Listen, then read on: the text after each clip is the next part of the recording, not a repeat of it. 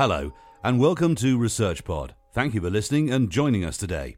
In this episode, we'll be hearing about research from the Colorado School of Mines on harnessing photosynthetic organisms for a biofueled future.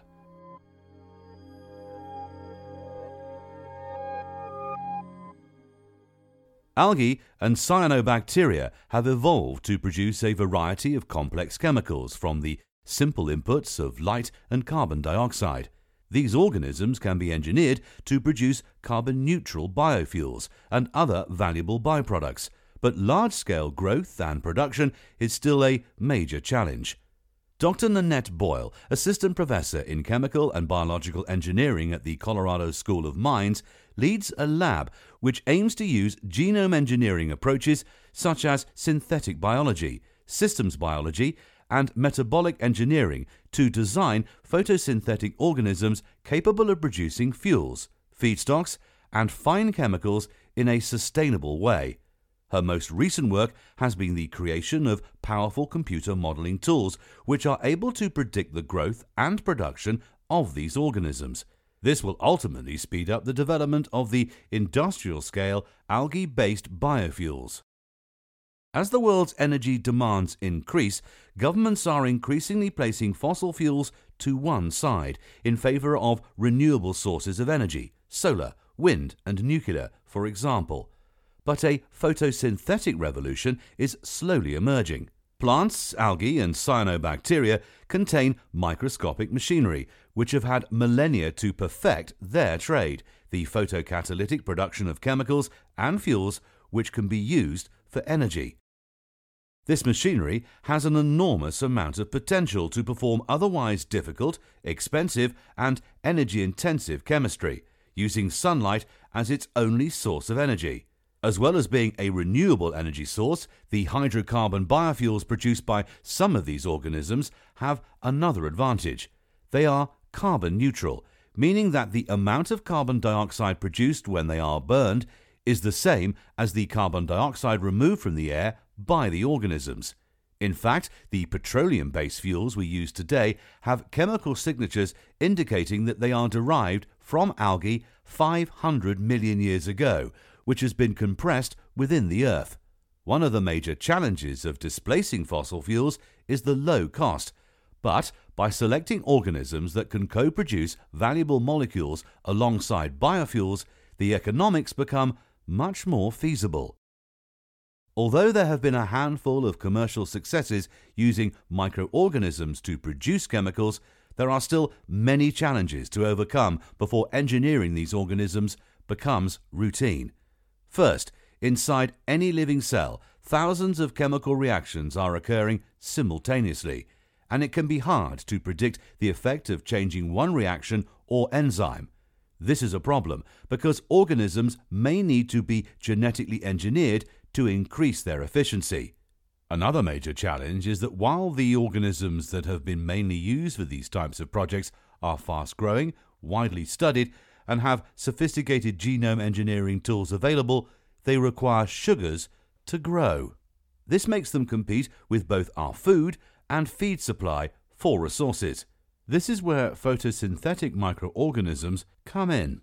They can convert carbon dioxide directly into complex molecules. The drawback, though, is that the physiology of the cell is not as well characterized and they grow much more slowly, making the engineering challenge more difficult. There is an enormous amount of untapped potential in the use of photosynthetic microorganisms as a source of renewable fuels and chemicals. So, what needs to happen before we can begin growing fuels? Current approaches for metabolic engineering fall short in two significant ways. Firstly, the technology to deliberately change the genetics of potentially useful algae and cyanobacteria is a little lackluster. They are not as well studied as typical model organisms like E. coli and choosing environmental pressures until the organisms evolve some more desirable characteristics. This approach is slow, especially for photosynthetic organisms like algae and cyanobacteria. Secondly, laboratory research tends to be performed in highly artificial environments. Performing research where light is constantly provided to a photosynthetic organism might make things easier to study but these organisms react to diurnal light fluctuations and so have circadian growth just like humans.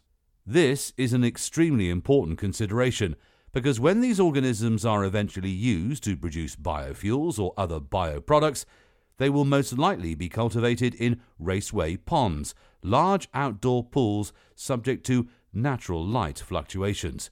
Too often, laboratory engineered strains significantly underdeliver when they are grown outdoors. Dr. Boyle is approaching the problem with a truly 21st century approach using computational modeling to map and predict how carbon is directed through metabolic pathways.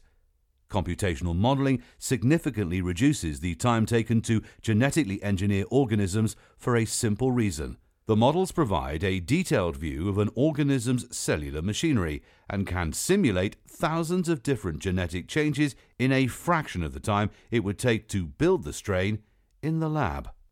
The computational modeling approaches Dr. Boyle is developing in her lab have the added benefit of making it possible to predict how an organism will react to changes in its environment, which is particularly important for understanding how cells will perform in changing light levels over a day night cycle.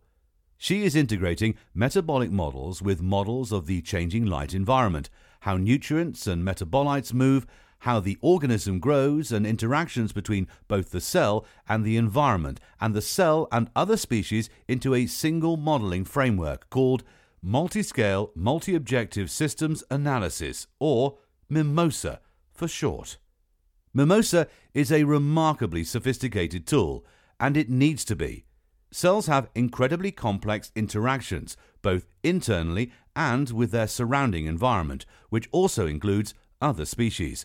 Mimosa excels at modeling a multitude of natural phenomena, including how cells move around a system, tracking how concentration levels of different metabolites change over time as they are produced and consumed, the diffusion of nutrients, the interactions between cells and their environments, making it the most predictive model ever produced for photosynthetic organisms. Mimosa relies on a framework of mathematics called agent based modeling, ABM, that predicts how an overall system, like a group of cells in an organism, will behave, based on how each individual cell makes decisions based on a rule of behavior defined by the model. Mimosa relies on knowledge of the metabolic pathways within an organism to determine how each cell agent will behave under different conditions. Another tool developed by the Boyle Laboratory called Rapid Annotation of Photosynthetic Systems, or RAPS, can create detailed descriptions of these metabolic networks in as little as 20 minutes, starting with the proteins which are predicted to exist based on the genome of the organism RAPS uses information from protein databases to create these metabolic networks. It can also spot where gaps in reactions are missing, allowing manual additions by a researcher to complete metabolic pathways. Models created by RAPS have outperformed published models due to more accurate metabolic pathways and reaction network completeness. As a test case for Mimosa, Boyle's laboratory chose Trichodesmium erythraeum, a cyanobacteria which is responsible for almost half of all biological nitrogen fixation globally.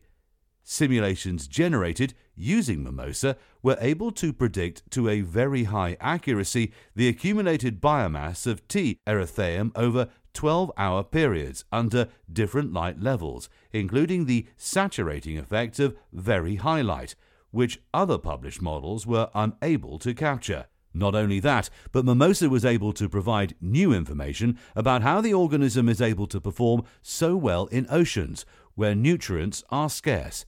Longer T erythraeum filaments are able to perform much better and maintain growth in limited light, nitrogen, and carbon conditions compared to short filaments. The model can also accurately predict the transient activity of nitrogenase, the enzyme which converts diatomic nitrogen into ammonia, which peaks approximately four hours after the onset of light. This indicates that this is regulated, at least in part, by metabolic status in the cell and not necessarily gene expression. By allowing the researchers to zoom in on specific times, Mimosa provides new information on the distribution of nitrogen and carbon throughout the cells and successfully modeled on how the organism can organize into multicellular filament structures which vary in length depending on the availability of resources like light and carbon dioxide. The team has most recently turned their attention to a more interesting organism a green algae called C. zofingiensis. Zofingiensis was chosen from a list of almost 100 different algae for its ability to produce an enormous amount of triglycerols, or TAGs, which are a feedstock for biofuel production, even when starved of nitrogen. Not only can C. zofingiensis produce up to 40% of its own biomass in TAGs, it also produces a co product molecule called astaxanthin, a pharmaceutical compound with the value of $7,000 per kilogram. The first step for performing mimosa for this organism is to enumerate all possible metabolic reactions in the cell, which was done using the RAPS algorithm. The predicted protein sequences for C. zofingiensis were compared to the published metabolic models for two closely related organisms, Nannochloropsis gaditana and Chlamydomonas reinhardtii. RAPS was able to provide a good first draft model of the metabolic network, providing pathways for over 3,000 reactions. 31 reactions were not predicted by RAPS, which is unsurprising given that neither of the comparison organisms synthesize astaxanthin. Because RAPS flags gaps of missing processes, reactions for this process could be manually added. In all, the completion of this metabolic network took only three months, where previous manual efforts in the Boyle lab for other organisms were closer to one year. With a metabolic map in place, Dr. Boyle and her team can begin the process of using Mimosa to perform in silico evaluation of C. zofingiensis to predict how it will behave outside the laboratory while for T. erythraeum, Mimosa has produced a metabolic model for a 12 hour period of constant light. Dr. Boyle wants a new model to extend to modeling cells over a 24 hour period of light and dark. The in silico tools that Dr. Boyle and her team have developed are a new frontier in evaluating photosynthetic algae, bridging an important gap between in vitro laboratory measurements and in situ environments of an outdoor pool. Down the line, the analysis performed by RAPS and Mimosa could drive a whole new approach to how cells are engineered, and in the case of C. zofingiensis, with huge potential as a building block for a future powered by biofuels. That's all for this episode. Thanks for listening, and stay subscribed to ResearchPod for more of the latest science. See you again soon.